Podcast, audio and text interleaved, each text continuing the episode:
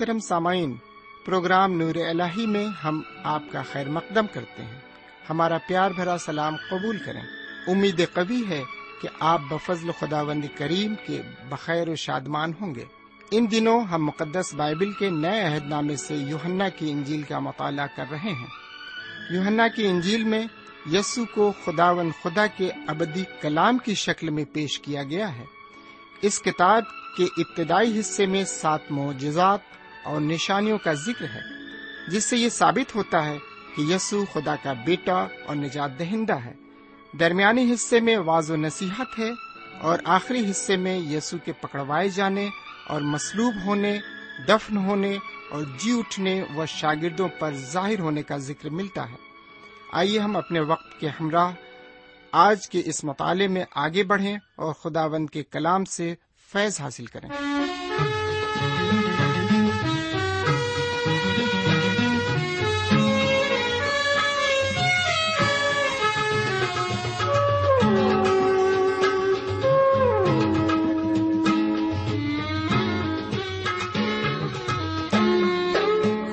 خوبصورت ہے مسیح تو، کس قلم رنگ سے لکھوں؟ خوبصورت ہے مسیح تو، کس قلم رنگ سے لکھوں؟ تیرے چہرے پہ ہے جو تیرے چہرے پہ ہے جو ہوٹوں سے کیسے کہوں؟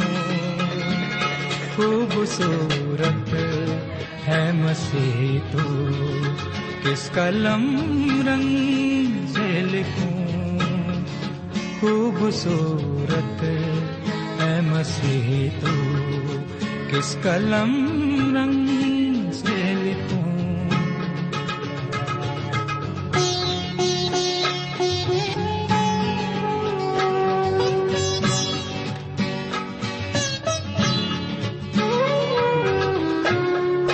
دل تو ڈوبے، پھر سے ڈوبے تیری محبت میں۔ دل تو ڈوبے، پھر سے ڈوبے تیری محبت میں۔ تیرا چہرہ جو نہ دیکھوں، پھر بھلا کیسے جیوں؟ تیرا چہرہ جو نہ دیکھوں، پھر بھلا کیسے جیوں؟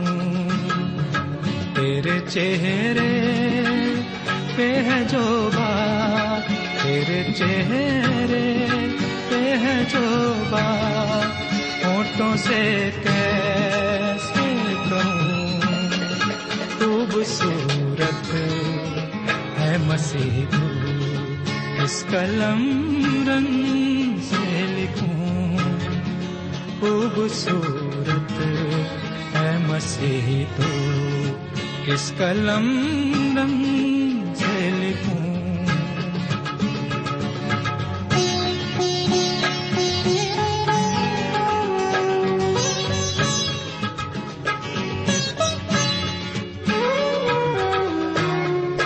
کر سکے بیان فرشتے تیری محبت کا کر سکے بیان نہ فرشتے تیری محبت کا میں ہوں ماتے پل دو پل کا میں کہوں تو کیسے کہوں؟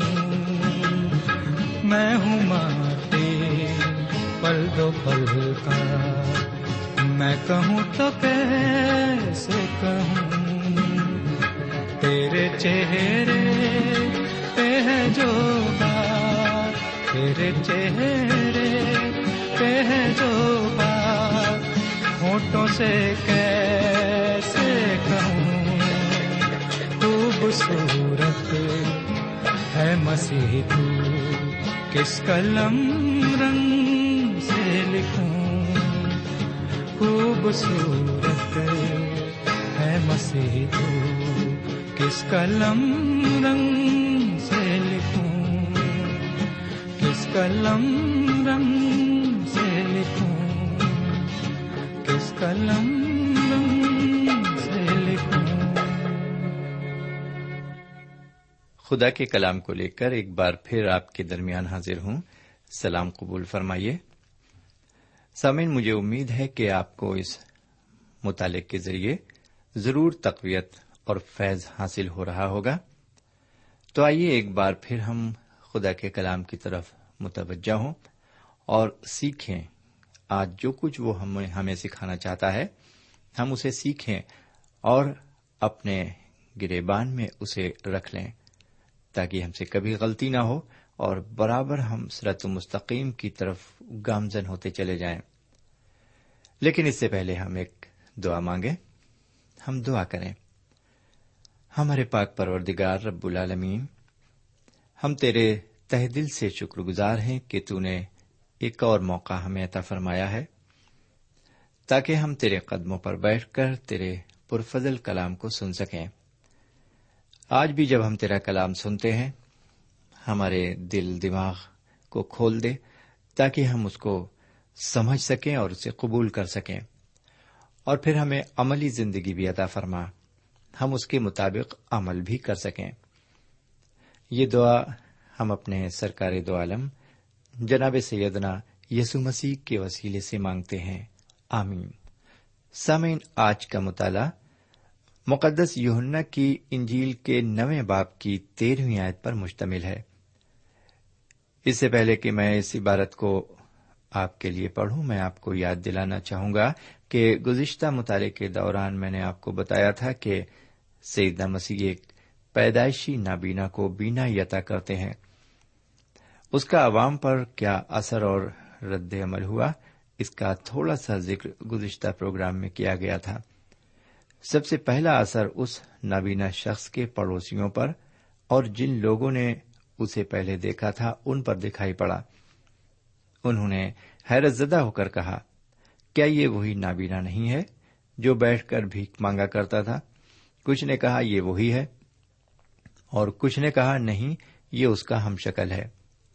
اپنے بارے میں لوگوں کی رائے کی بھنک اس شخص کے کانوں میں بھی پڑی اور اس نے اس بات کا اقرار کیا، میں وہی ہوں جو جنم سے نابینا تھا۔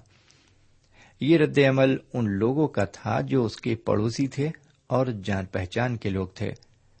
اگلی آیت میں آج ہم ایک دوسرے طبقے کو دیکھیں گے، جس پر اس واقعے کا بہت ہی گہرا اثر ہوا۔ سمعین آپ ضرور جاننا چاہیں گے کہ یہ دوسرا طبقہ کون تھا جو اس شفا سے بےحد پریشان تھا۔ آئیے اس حقیقت کو جاننے کے لیے یوہنا کی انجیل کے نویں باپ کی تیرہویں آیت سے لے کر انتیسویں آیت تک عبارت کی تشریح پر غور کریں۔ سمن یہاں پر ہم دیکھتے ہیں کہ اس واقعے نے بڑی کھلبلی مچا دی ہے۔ انہوں نے یہ جان کر کہ یہ شخص وہی نابینا ہے، اسے فریسیوں کے پاس لے گئے۔ جیسا کہ ہم تیرہویں آیت کی عبارت میں لکھا ہوا پاتے ہیں، لوگ اس شخص کو جو پہلے اندھا تھا فریسیوں کے پاس لے گئے۔ آئیے ذرا فریسیوں کے رد عمل پر غور کریں۔ میں چودہویں اور پندرہویں آیت کو آپ کے سامنے رکھتا ہوں۔ اور جس روز یسو نے مٹی سان کر اس کی آنکھیں کھولی تھیں، وہ سبت کا دن تھا۔ پھر فریسیوں نے بھی اس سے پوچھا، تو کس طرح بینا ہوا؟ اس نے ان سے کہا، اس نے میری آنکھوں پر مٹی لگائی، پھر میں نے دھو لیا اور اب بینا ہوں۔ سمے نے ایک بار پھر ہم دیکھتے ہیں کہ اس شخص نے جس کی آنکھوں کو روشنی بخشی، اپنی گواہی کو بہت ہی سادہ اور آسان ڈھنگ سے پیش کیا ہے۔ اس نے فریسیوں کو بتایا، اس نے مٹی سان کر میری آنکھوں پر لگائی، میں نے جا کر دھو لیا اور اب بینا ہوں۔ میرے پیارے بھائی بہن اور میرے پیارے بزرگ، آپ کیا سمجھتے ہیں؟ کیا یہ فریسی ہوشنا کے نعرے بلند کرنے لگے ہوں گے، یا پھر وہ حمد و ثنا کے مضامیر گانے لگے ہوں گے، یا پھر ایک بڑی روحانی مجلس کا بندوبست کر کے اس شخص کو مجمع کے سامنے پیش کر کے یہ کہا ہوگا کہ خدا و تعالی کی طرف رجوع لاؤ اور جناب سیدنا مسیح کو قبول کر کے ان پر ایمان لاؤ، کیونکہ خدا و تعالی نے اپنے عظیم وعدے کو حضور کریم کی معرفت پورا کیا ہے۔ اگر آپ ایسا خیال کرتے ہیں تو آپ کا سوچنا غلط ہے۔ انہوں نے ایسا کچھ بھی نہیں کیا۔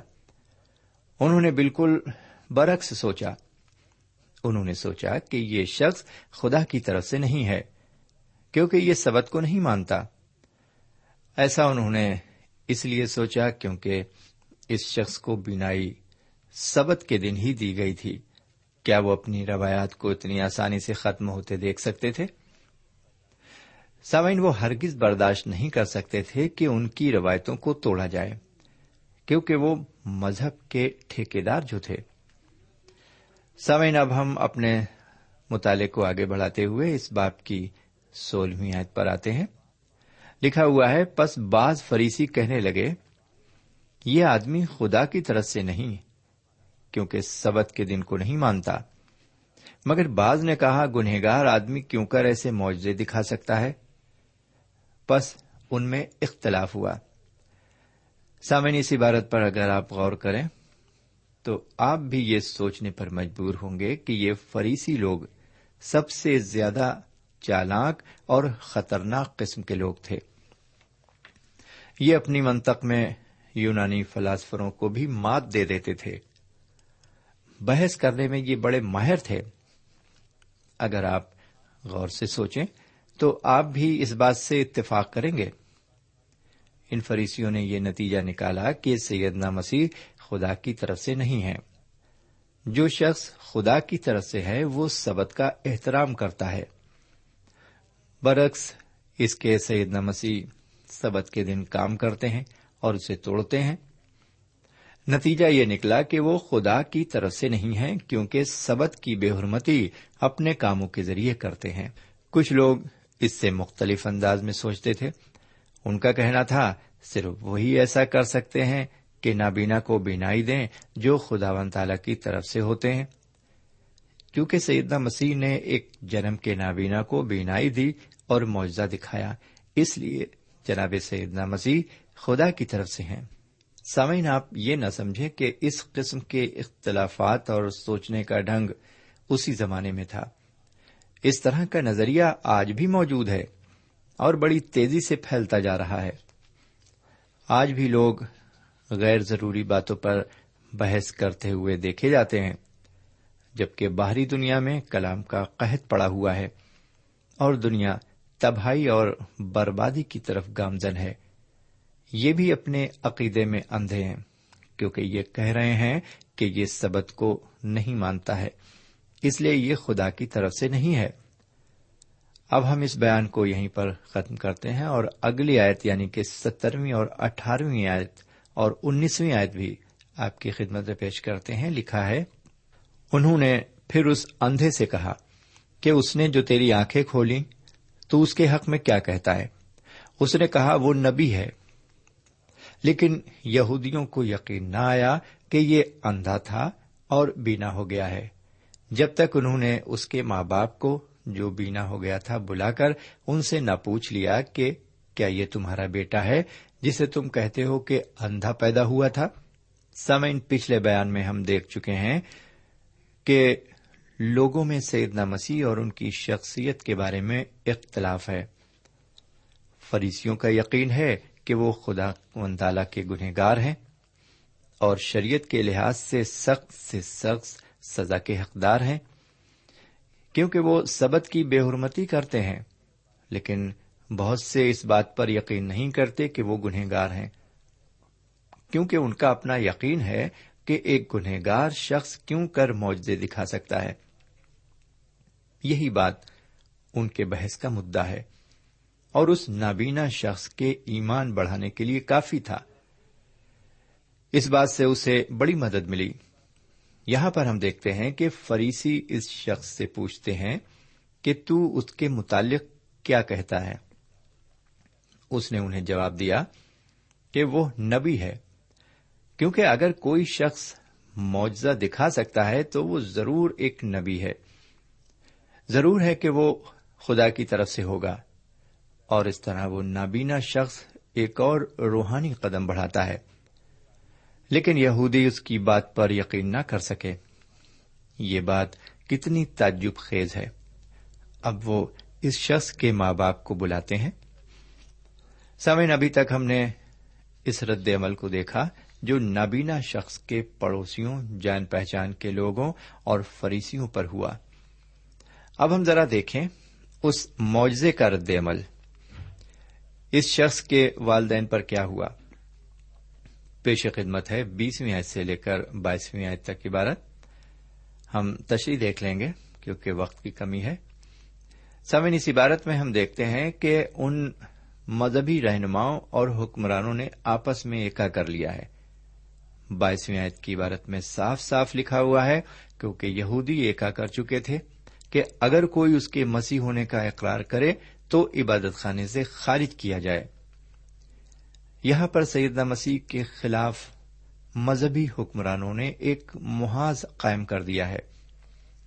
یہ ایک ایسا زبردست محاذ تھا جس کا جی ہاں جس کو سر کرنا مشکل ہی نہیں، ناممکن تھا۔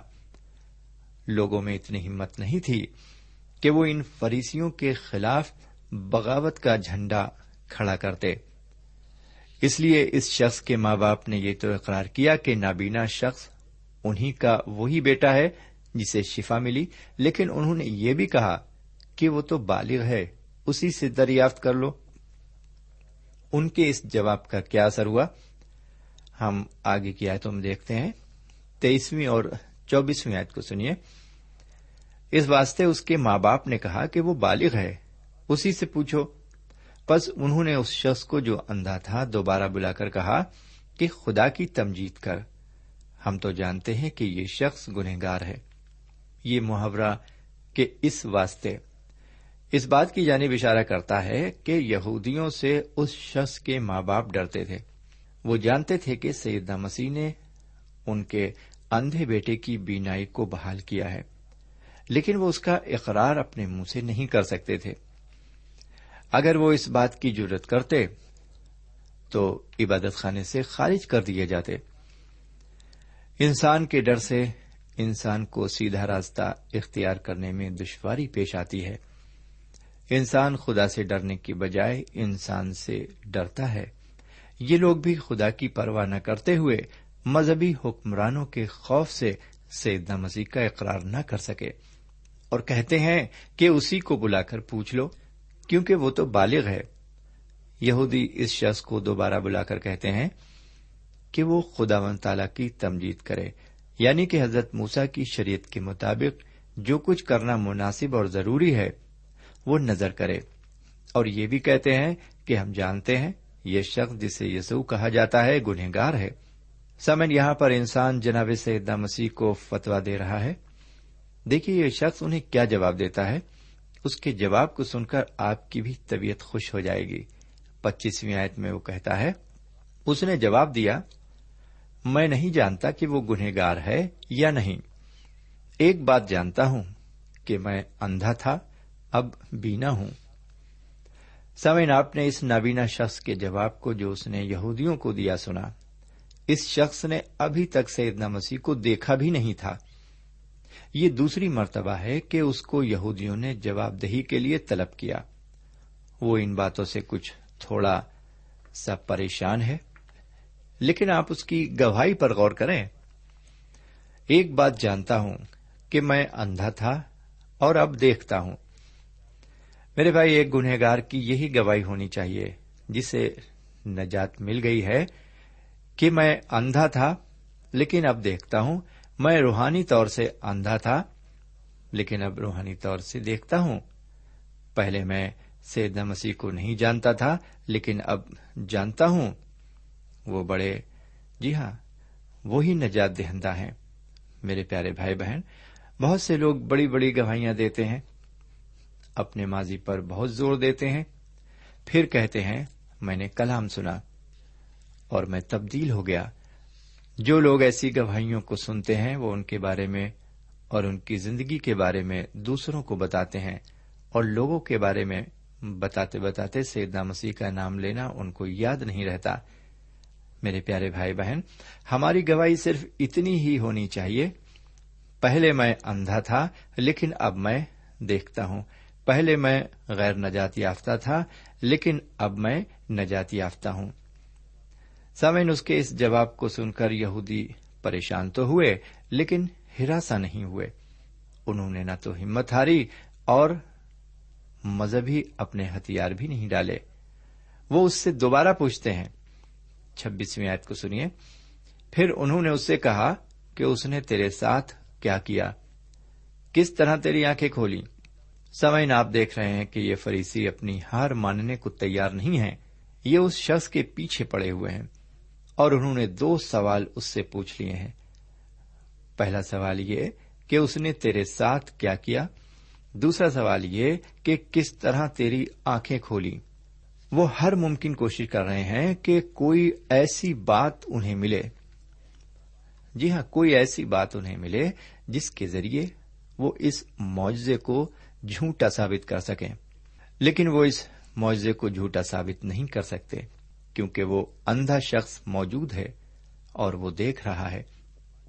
اسے جسمانی بینائی بھی حاصل ہو چکی ہے۔ سیدنا مسیح نے اس کی آنکھوں میں روشنی پیدا کر دی ہے، جس سے یہ فریسی کسی طرح بھی جھوٹا ثابت نہیں کر سکتے۔ آئیے اگلی آیتوں میں دیکھیں، یہ شخص ان سے کیا کہتا ہے اور وہ اس سے کیا کہتے ہیں۔ ستائیسویں اور اٹھائیسویں آیت میں اس طرح لکھا ہوا ہے، اس نے انہیں جواب دیا، میں تو تم سے کہہ چکا، اور تم نے نہ سنا، دوبارہ کیوں سننا چاہتے ہو؟ کیا تم بھی اس کے شاگرد ہونا چاہتے ہو؟ وہ اسے برا بھلا کہہ کر کہنے لگے کہ تو ہی اس کا شاگرد ہے، ہم تو موسا کے شاگرد ہیں۔ پھر سنیے، اس نے انہیں جواب دیا، میں تو تم سے کہہ چکا اور تم نے نہ سنا۔ دوبارہ کیوں سننا چاہتے ہو؟ کیا تم بھی اس کے شاگرد ہونا چاہتے ہو؟ وہ اسے برا بھلا کہہ کر کہنے لگے کہ تو ہی اس کا شاگرد ہے، ہم تو موسا کے شاگرد ہیں۔ سمن یہ عبارت ہمیں یہ بتاتی ہے کہ یہ شخص ان کی باتوں کو اب سمجھنے لگا تھا کہ وہ کیا کرنا چاہتے ہیں۔ ان کا اصلی مقصد کیا تھا اور اب ہم دیکھتے ہیں کہ وہ ایک ہلکا پھلکا طنز کرتا ہے۔ میں تو تم سے کہہ چکا، دوبارہ کیوں سننا چاہتے ہو؟ کیا تم بھی اس کے شاگرد بننا چاہتے ہو؟ سامعین، یہ سوال آج بھی اپنے آپ میں بڑی اہمیت رکھتا ہے۔ یہ سوال ہر انسان کے سامنے آج بھی ہے اور ہمیشہ رہے گا۔ یہ نابینا شخص جسے بینائی حاصل ہوئی مجھ سے اور آپ سے یہ پوچھ رہا ہے کیا تم بھی شاگرد ہونا چاہتے ہو؟ کیا تم بھی سید مسیح کے پیچھے ہو لینا چاہتے ہو؟ مجھے نہیں معلوم آپ کا کیا جواب ہوگا، لیکن اس میں کوئی شبہ نہیں کہ راہ، حق اور زندگی وہی ہیں۔ بغیر ان کے کوئی زندگی میں داخل نہیں ہو سکتا۔ اس کی بات کو سن کر وہ اسے سخت ملامت کرتے ہیں اور کہتے ہیں کہ ہم تو حضرت موسا کے شاگرد ہیں۔ ہم یہ بھی جانتے ہیں کہ خدا و تعالی نے موسا سے کلام کیا۔ وہ کہاں کے تھے؟ لیکن اس شخص کے بارے میں جو طرح طرح کے معاوضے دکھاتا ہے، لوگوں کو تعلیم دیتا ہے اور موسا کی شریعت کو توڑتا ہے اور سبق کی بے حرمتی کرتا ہے، نہیں جانتے کہ یہ کہاں کا ہے۔ اور یہ سب کرنے کا اختیار اسے کہاں سے ملا؟ میرے پیارے بھائی بہن، آج ہزاروں اور لاکھوں انسان ہیں جو تاریکی میں پڑے ہوئے ہیں۔ نور ان کے سامنے ہے، لیکن وہ اسے قبول کرنا نہیں چاہتے۔ وہ آج بھی یہ کہہ رہے ہیں، اوروں کو تو ہم جانتے ہیں، لیکن انہیں، جنہیں لوگ مسیح کہتے ہیں، بالکل نہیں جانتے۔ ہم انہیں اس لیے نہیں جانتے کہ ہم روحانی طور پر نابینا ہیں۔ ہماری آنکھیں ہیں مگر روشنی نہیں۔ کان ہیں مگر سنتے نہیں۔ کاش کے خدا و تعالی ہماری آنکھوں کو بھی بینا یاتا فرمائے۔ آمین۔ سمعین، آج کے مطالعے میں ہم نے جو خاص بات دیکھی وہ یہ کہ ایک اندھا ہے جو کہ جنم کا اندھا ہے یعنی وہ اندھا پیدا ہوا۔ ہے اور لوگوں نے اس سے سوال کیا یعنی حضور کریم سے سوال کیا کہ یہ اندھا کیوں پیدا ہوا؟ کس نے گناہ کیا؟ اس نے یا اس کے ماں باپ نے اور وہاں پر حضور کریم نے بتایا کہ یہ اندھا اس لیے پیدا ہوا کہ خدا کا جلال اس کی زندگی سے ظاہر ہو۔ اس کے بعد ہم دیکھتے ہیں کہ جب اندھے کو آنکھیں دے دی گئیں، اس وقت جسمانی طور سے تو وہ ضرور دیکھنے لگا، لیکن روحانی آنکھیں اس کی بند تھیں۔ بعد میں ہم دیکھتے ہیں کہ جب لوگوں نے اس سے پوچھا کہ کس نے تیری آنکھیں ٹھیک کی وہ شخص تو گنہگار ہے، تب وہ گواہی دیتا ہے۔ میں نہیں جانتا کہ وہ گنہگار ہے یا نہیں، لیکن اتنا جانتا ہوں کہ میں اندھا تھا اور اب دیکھنے لگا ہوں۔ یعنی اس نے خود گواہی دینا شروع کیا۔ میرے پیارے بھائی بہن اور میرے پیارے بزرگ، ہماری زندگی میں بھی بہت سے معاوضے ہوا کرتے ہیں۔ جی ہاں بہت سے معاوضے ہوا کرتے ہیں۔ طرح طرح کے عجیب کام خدا و تعالی ہماری زندگی میں کرتا ہے۔ کیا واقعی ہم ان کاموں کی گواہی دیتے ہیں؟ کیا واقعی میں ہم اپنے معاشرے میں گواہی دیتے ہیں؟ یا ہم اپنے ارد گرد خدا کے کاموں کی گواہی دیتے ہیں؟